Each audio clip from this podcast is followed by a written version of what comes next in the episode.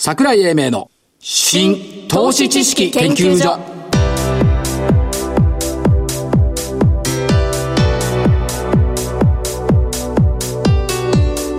この番組は一般社団法人日本 IFA 協会の協力でお送りします。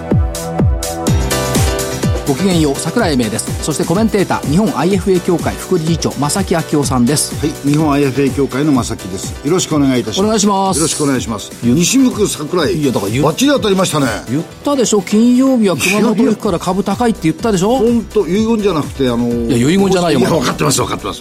で1月31日は、勝手雲が白くねじれてるから高いって言ったでしょ？言ってました。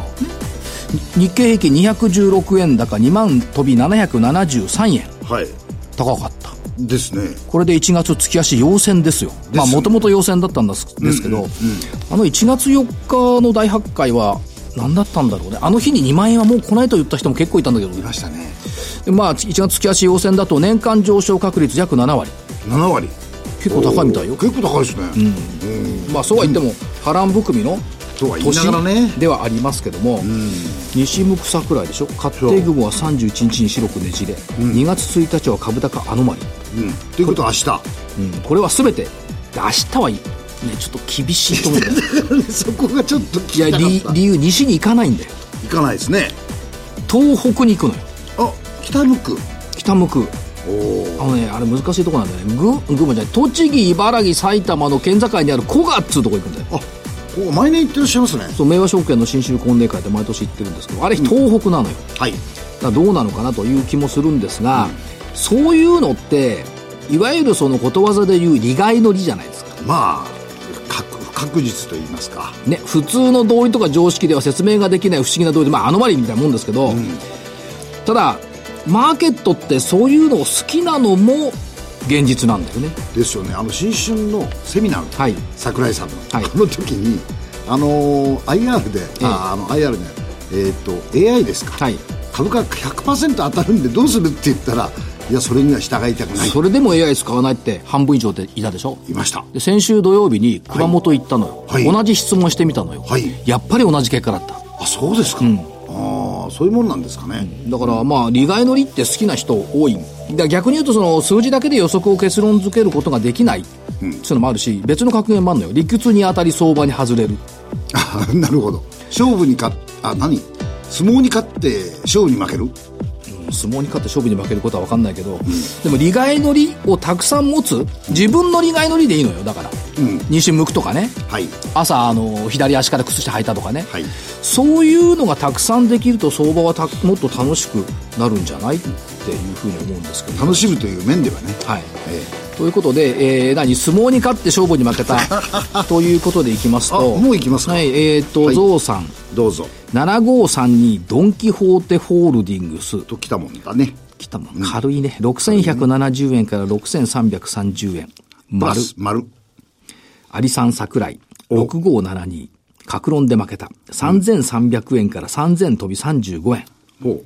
ワイヤレスゲート9419総論に勝って格論で負けた508円から504円×あ4円ねデルタフライファーマ総論に勝って格論に負けた2900円から2745円×三罰 VS10 まあ、珍しいですね、こういうこと。ゾウさんの勝ちはい、ありがとうございます。そろそろ2連勝。引退を考えないといけないから2連勝。いやいやいやいや。一回休みっつうのありかもしれいや、休まなくていいです。でははい、今週。今週。戦いいい銘柄を、もう最近2連勝してるから、いい銘柄をどうぞ。でも、言っときますよ。木曜日今年初めてプラスだからね。そうですね、一先週勝。まで3連敗ですから。一勝3敗。一勝3敗。ようやく一勝できた。できましたね。よかったよかった。えっ、と、今週はですね、DNA2432 でいきます。え太ー太陽ホエールズに戻るらしい太ですよ陽ホエールズ、いや、そうですね。あ太陽、太陽ホエ丸太原さんも陽ベイスターズだ。スポンサーに入るらしいですね。入るって言ってましたね。言ってましたねだって下関で野球やるっつうの。あ、下関でですか？いや、もともと太陽漁業だから、はい下関で年間何回かやってたの。なるほどで今年はやるって。おおそれは存じませんでした。はいえーっと、まあ、あの、お足元の数字はあんまり良くないんですよ。売上でマイナス、セカンドクォーターの数字は売上マイナス7ですとか、営業利益でマイナス23とか、EPS でも12%ぐらい下がると。1333だっけ？え？2432ですよ。あ、にあ DNA か。ごめんごめん。DNA ですよ。マルハじゃない。マルハと間違ってるでしょそうか、DNA で。はい。そうです。まあ、ということなんですが、まあ、新規事業で、えー結構いろんなあアプローチをしてて、こちらの方がむしろ今後のお展開としては楽しめるかなと。はいいうことで、えー DNA。はい。はい、2432でいきます。ダミーですね。えー そうです。はい。はいそうです。では、旬のものを。おしゅん旬だよ。明日2月1日でしょ。節分が近い。何を言ってんだよ。東京都の私立中学の入試スタートなんだよ。あ、そうです。でしょそうです明日は朝から小学校6年生が塾のカバン持って、エッサかホッサかあちこち行くわけよ。なるべく雪を降らないことを願いましょう。うん、あの、12時頃の役目らしいんですけども、4718早稲田アカデミー。お、旬ですね。旬でしょ？旬です。早稲田アカデミーと野田クルゼ。うん。から社会人研修なんかもやってるんで、あんまりね、新規のその教室とか増やしてないんだけど、中身が濃くなってきてるんだよね。業績好調。はい目標、来期、東京男女御三家中学の合格者数トップを狙う。今、じゃあトップじゃないんですね。うん。目標だからね。目標だからね。すごいよね。男女御三家中学の合格者トップを狙う。すごいね。次、はい。熊本行ってきました。ええええええ地震に遭いました。はい。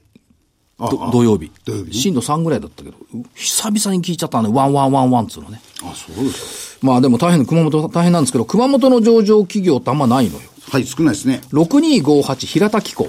平田紀光さんってひょっとすると、あの方のお友達の社長さん。あ、そうかもしんないね。そうですよえー自動車、半導体、えーパネル製造装置、家電など生産設備のエンジニアリングの会社。はい。で、やっぱり EV とか IoT 関連拡大ということですね。やっぱり伊田店だろなるほど。そこで伊達店出てきますけう。ど。ね。熊本県で走る伊田店ですよ。伊田店銘柄。はい。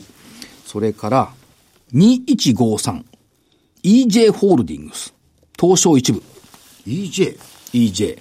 社名変更しました、どこから。してる、エイトコンサルと日本技術開発が2007年に経営統合。はい。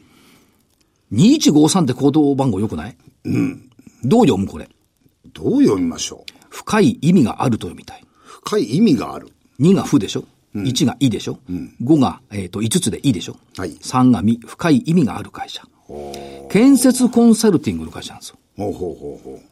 わかんないでしょ建設コンサルティン建設コンググ。これないと、橋だとか、道だとか、トンネルだとか、なるほど。作れ、作ることゼネコンだけじゃできないんだよね。というのがあって、あとはまあ、あの、本社岡山ですけど、日本全国、アジア、アフリカ等で展開してきていると。今ね、あの、インフラとか防災とか、はい。それから電柱無なし、ええ無電柱、あの橋、トンネル、地中化ね。そう。えー国土強靭強計画とこれ追い風とはいいうことで、でね、観光庁のところが多いから、うん。5月決算なんだけど、ほとんど売り上げは第4四半期に集中する。なるほど。第第3四半期まで見ても赤字なんだよ。売り上げは。うん。だからこれだけ見てると、うわっと思うんだけど、はいまあ、着地はね、受注見てれば先見えるんで。まあそういうことですねん全然 OK な。ただね、気がついてないんだよ、みんな。すごいよ。PER6 倍。PBR0.4 倍。やっぱり、PBR0.4 倍ですか？ちょっとこれは、ないちょっと気がついてないんで、チャート見るとね、もうどん底。で、今日あのー広報 IR の方と会ってきましたけども、ええ本当に EJ って、EJ。EJ、あ EJ の方がいいね。でしょ？うん、気がついてないとはい思います。もう一個、7972伊藤機。伊藤機。オフィス家具久しぶりですこういう銘柄を。うん、伊藤機。伊藤機。業績副長。ほ働き方改革の機種。オフィスがよく、図書館とか学校とかね、病院とかやってるの、これ。あ、はい、はい。というところで見てました。はい。で、今日まあスポーツの話題も多いんで、えええーこの後本日のゲストのご登場です。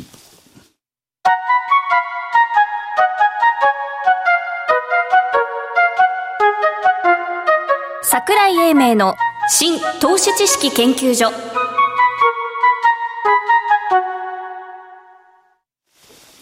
それでは本日のゲストをご紹介しましょう。証券コード9625、えー東証ジャスダック上場、株式会社セレスポ、代表取締役社長、稲葉、稲葉俊彦さんです。稲葉社長よろしくお願いします。はい、こんにちは、稲葉です。よろしくお願いします。お願いしお願いします。セレスポっていう社名はいい社名だと思うんですけど、社長。まあ、あのこの響きが耳に慣れないせいか、まあ、なかなか覚えてもらえないというあの一面がありますが、はいまあ、これはセレモニースポーツを省略したものだと聞くと、さすがにですね、あの、覚えていただけるような、あの、ちょっと工夫が必要な名前なんですね。はい。で、今、77年設立で40周、40周年をちょうど過ぎたところでして、はい、まあ、その名前の通り、まあ、ありとあらゆる種類のイベントやスポーツを、はい、あの扱っています。で、これね、企業の成長っていうのをとても感じるんですけど、セレモニーって創業当時は例えば地鎮祭とかのセレモニーだったわけですよね。そうです。で、スポーツっていうと運動会なんか。そうです。そっから派生して、どんどんどんどん成長してきて、今、例えば全国植樹祭とか、国体だとか、国際競技大会も担当するほどに成長されてきて。はい。セレスポ大きくなったぜってことですね。大きくなって、まあ少し複雑なこともできるようになった、ね、いろんなことをやる。で、はい、嬉しいのは、イベントを通じて笑顔のある明るい社会を作る。これやっぱりそうですよね。イベント、スポーツ含めて明るい顔にみんななってよって。うん、これ社長の願い。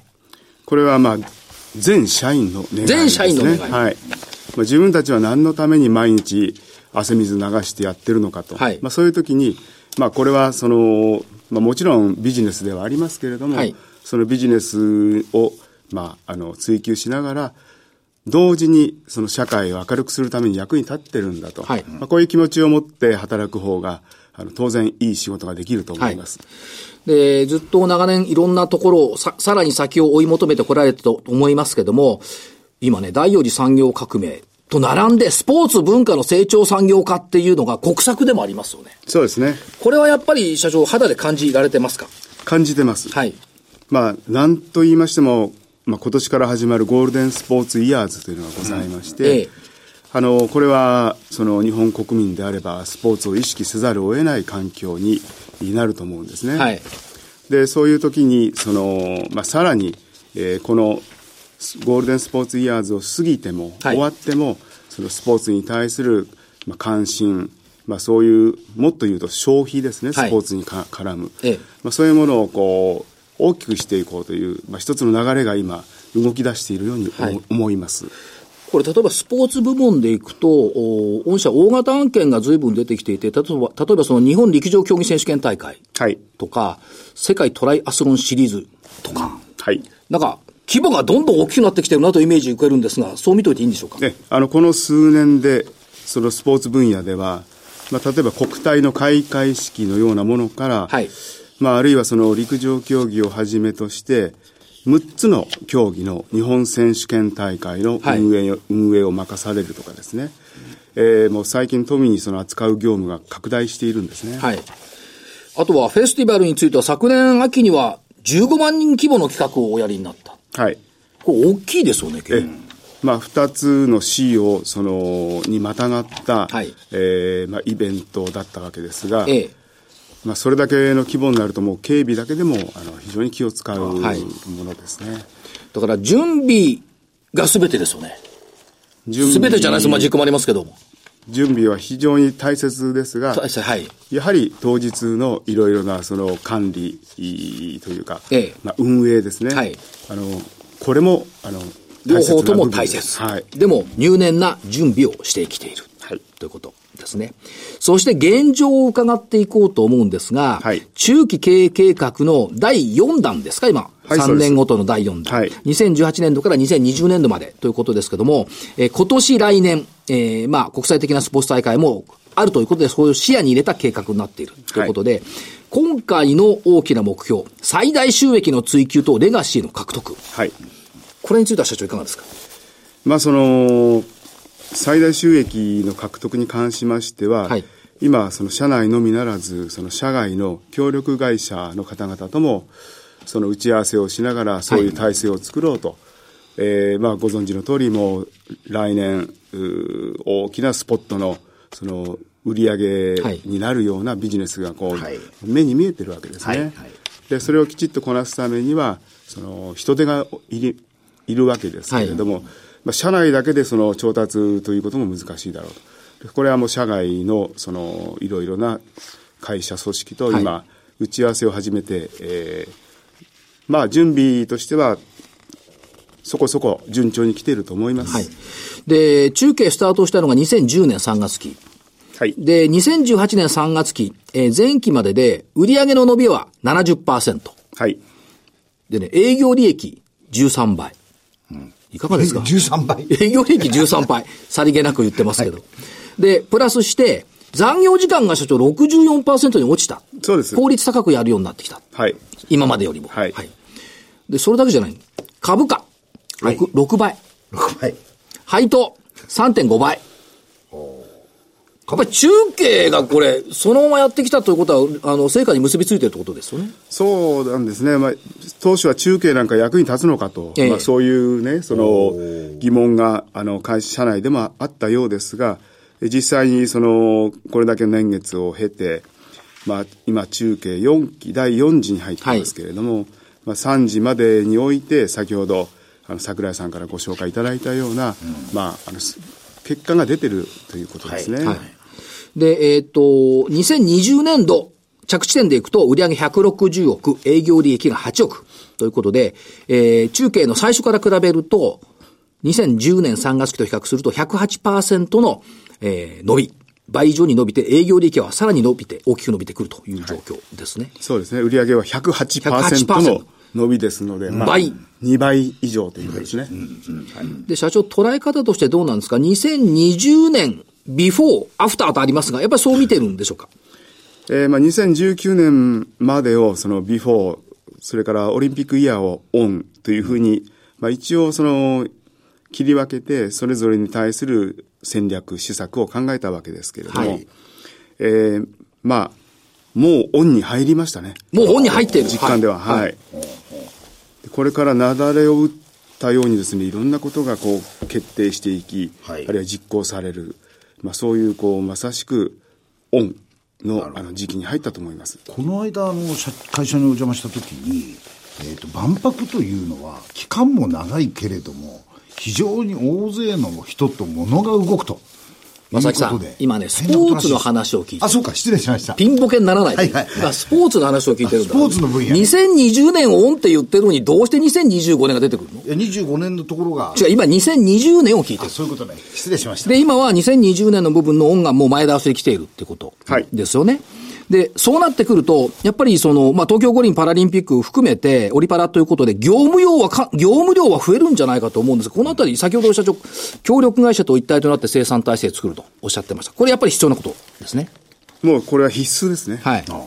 あの業務量は今までおそらく経験したことのないような、うん、あの量になると思いますね、はい、それからもう一つは難しさという意味でも、まあ、ボリューム定量的な難しさだけではなくその定性的な、はい、その非常にデリケートな部分も含めた運営ということが任されるようになると思います。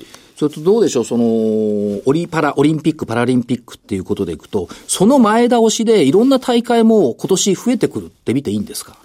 あの、基本的にその、テストイベントとい。いましょうか、はい、まあ、リハーサルといいましょうか、まあ、あのいきなりできませんので、はい、まあ、そういうその、はいこういうふうにしたらどうなるのかなというようなシミュレーションに基づいて、うん、えー、この夏から秋にかけて、はい、えー、たくさんそういうことが行われてくるわけですね。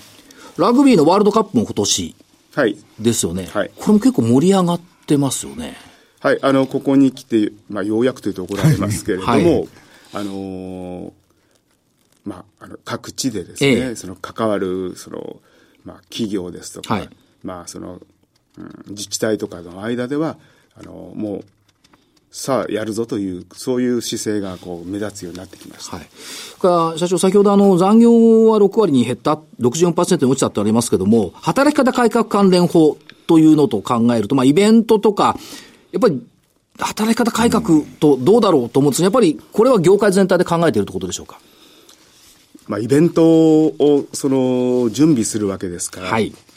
それは場合によってはこう徹夜になったり、ええ、あるいはその夜深夜の作業とか、はい、まあ、そういうことは必ずもつきものですね、え、で私たちは先ほど申し上げたようなその、まあ、一応の努力という、まあ、その残業時間64%に落ちたと、はい、絞ってきましたけれどもまだまだその求められる水準にはあの改善の余地がありまして、はい、あとこれはその一社だけで、えー、なんか解決できるのか、あるいはその業界全体でもう少しこう必要な、うん、まあ、分かっていただくために、状況を分かっていただくために必要な広報とかですね、はい、そういう働きかけをやる、そういう必要もあるかなと、あの、今感じてます。あとどうでしょう、そのオリンピック・パラリンピックということ、当然ながら、あの、扱う競技出てくると思いますけども、本社、いろんな競技団体、えっ、ー、と、10団体ほど協賛されてるっていうことですけども、はい、そういったものの日本選手権なんかのところっていうのは、やっぱり、出てくるってことで見ておいていいんですか？まあ、その扱い慣れてる その競技をやらせた方がいいんではないかと、まあ、そういうあの自然なうんまあものの考え方で、えー、おそらくそういう普段まあ例年の日本選手権などを担当しているような競技に関してはチャンスがつ、はい、まああの来るだろうなというふうに思ってます。ただこういう機会にいろんなことをやりになると、その運営スキルがどんどん高まっていくんじゃないかと思うんですけども、それはやっぱり期待できるってことですね。それはもう自分たちから自分たちに対するレガシーとして、はい、2021年のそのセレスポに、その、そういう運営スキルとか、はい、あともう一つ言うとその有料顧客とかですね、えーえー、まあ、そういうレガシーを2021年の自分たちに、うんこう、まあ、渡すんだと、はい、そういう気持ちでこれからやるつもりです。そういった意味では、その競技団体とか広告代理店っていう、まあ、一応有料顧客という位置づけになると思うんですけど、まあ、ここの拡大に結びついてくると、はい、いうことですね。はい、そうです。そこで正木さんが聞きたかった万博っていうのが出てくるんですけども、ね、大きな機会だと思うんですけども、はい、万博については社長どのようにご覧になってますか？これも大きなチャンス、機会だと、はい、あの、捉えています。まあ、万博のテーマで、まあ、SDGs というのが、はい、あの出てきておりますけれども、まあ、このその持続可能で多様性のある社会をこう目指して、SDGs というコンセプトが出てきているわけですけれども、まあ、こういう意味ではすでにあの当社としましては ISO2021 というこうイベントにおけるサステナビリティを定めた、えー、国際規格まあ、これは日本でただ一社だけ、えー、取得しておりますので、まあ、すでにこの SDGs への取り組みが当社においては始まっている、はい、そういうその有利な、まあ、あの現在のポジションを活用してこの万博という大きな、まあ、そのテーマの中で、えー、担当させていただけるんではないかなとと思っております。本社の強みっていうのは、やっぱりその、お客さんの目線で、目線で課題を見つける、その、顧客起点という言葉を使ってますよね。お客様を原点として実践していく。それから現場力。はい。これがやっぱ強みと考えていいんでしょうか？え、あの、これは、その、実際に選ばれる、えー、お客様の方から見て、えー、どこがいいかなという時に、その、大きな選別する要素になると思うんですね。はい。で、顧客起点、お客様の立場から、自分たちが提案しているプランなどを見てみて、はい、それでこんなものはない方がいいなと思ったものを削り、はい、こういうものが加わるともっと快適だなと思うものを付け加える、うん、まあ、そういうその顧客起点。あと現場力はこれはあの自信がありまして、はい、もう雨が降っても風が吹いても雪が積もってもですね とにかくできるなんとかなんとかしてしまうという、まあ、そういうその現場力はあのまあ、当社の、まあ、誇りですね。施工力とか運営力で品質が高いサービスが提供可能だというふうに考えていいわけはい、そうです。ですね。それと、だ位置づけからいくと、イベントソリューションパートナーっていうのを多分目指しておられる。はい。と思うんですけども、これはやっぱりもう相当日ではないと考えていいでしょうか？これは、あの、このイベントソリューションパートナーを実現するには、はい、えー、まだまだその道のりはあの、長いものがあると思います。はい。ただそれを目指して1日、1週間、1ヶ月と、まあ、あるいは1年と、それを目指して努力することで、必ずその方向にあの会社全体が向かうと思うんですね。で、そのイベントソリューションパートナーは、そのイベントの企画から実施に至るまで、そのクライアントの方々が遭遇するであろういろいろな課題を、まあ、その都度あの解決するために、はいえーまあ、当社がまあ、知恵を出し工夫をすると、まあ、そういう気持ちが込められています。で、まあ、事業本部でも2021年以降のことを検討する部署、つまり成長路線をどんどん続けていく部署が今指定されたということで伺ってますが。はい、そうです。あの、まあ、これからもうすでに始まっておりますけれども、やはり2021年以降を視野に入れた、その、次の戦略、次のビジネスですね。で、こういうことに対する、まあ、あの、打診と言いましょうか、オファーと言いましょうか。はい、そういうものも、あの、まあ、目立つようになってきましたので、まあ、その部署によって、えー、話を伺って吟味していこうと。そういう趣旨ですね。はい。まあ、イベント、スポーツということで考えると、特別な日を作作ってくれる企業は、さらに成長しそうだと。というまとめになるんですが、社長、投資家さんにメッセージ一言お願いします。え、あの、これからのセレスポ、えー、少しご注ご注目いただけますと、えー、きっと、あのー、まあ、そこに、えー、皆さんが何かかけてみようと思うものがあるのではないかと私は信じております。どうぞよろしくお願いします。ありがとうございました。本日のゲスト、証券コード9625、東証ジャスダック上場、株式会社、セレスポ、代表取締役社長、稲葉敏子さん、敏彦さんでした。ありがとうございました。ありがとうございました。資産運用の目標設定は、人それぞれにより異なります。個々の目標達成のために、独立、中立な立場から、専門性を生かしたアドバイスをするのが、金融商品仲介業 IFA です。一般社団法人日本 IFA 協会は、企業 IR 情報を資産運用に有効活用していただくため、協賛企業のご支援のもと、この番組に協力しております。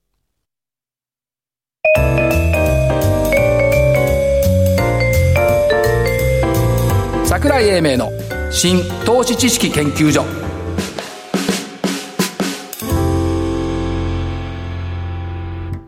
この番組は一般社団法人日本 IFA 協会の協力でお送りしました。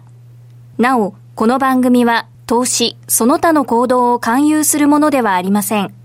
投資にかかる最終決定はご自身の判断で行っていただきますようお願いいたします。それではここで桜英明ダブルプレゼントのお知らせです。まず一つ目、飛鳥出版社から12月に発売された桜英明の最新著書、60代から楽しく始める株1年生、自分でお小遣い稼ぎましょうを、えー、直筆サイン入りで5名様にプレゼント。二つ目、えー、私の最新 DVD、アノマリー大全集2019年度版を抽選で3名様にプレゼント。明確の理論や根拠とは別の相場の経験則や事象、つまりアノマリーについて、えー、相場を知り尽くしたかどうかわかりませんが、私がわかりやすく解説しております。えー、2019年注目銘柄もご紹介してます。先着で直筆サイン入り、金富士鳳凰ゴールドカードと、エトエマカチングストラップ。セットでお届けお届けします。63分収録でアイロゴスから税込み5000円で今現在発売発売中ですが、えー、プレゼントと3名様ですね。はい、DVD と先着特典の3点セットを抽選で3名様にプレゼントをします。えー、どちらも番組ウェブサイトから必ず番組の感想と希望商品名、書籍または DVD をお書き添えの上、どしどしご応募ください。締め切り2月4日です。えー、当選者の発表は商品の発送をもって返させていただきます。以上です。はい。えーと、えー、私の方からちょ一つご連絡です。えーと、桜井英明さんにおいでいただいて株式セミナー企業 IR を行います3月9日12時30分から会場は AP 東京八重洲通りです、えー、参加いただく企業3社セックさんプレミアグループさん PCI ホールディング3社を予定しておりますのでぜひおいでください。申し込み申し込みは日本 IFA 協会のホームページからお願いいたします。まだ空いてるの？空いてます。大丈夫です。3月9日午後ね。え100名様はい、無料ご招待でございます。わかりました、はい、それでは本日はこの辺りで失礼します。お相手は新投資知識研究所所長の櫻井英明。そして日本 IFA 協会の正木明夫でした。ごきげんよう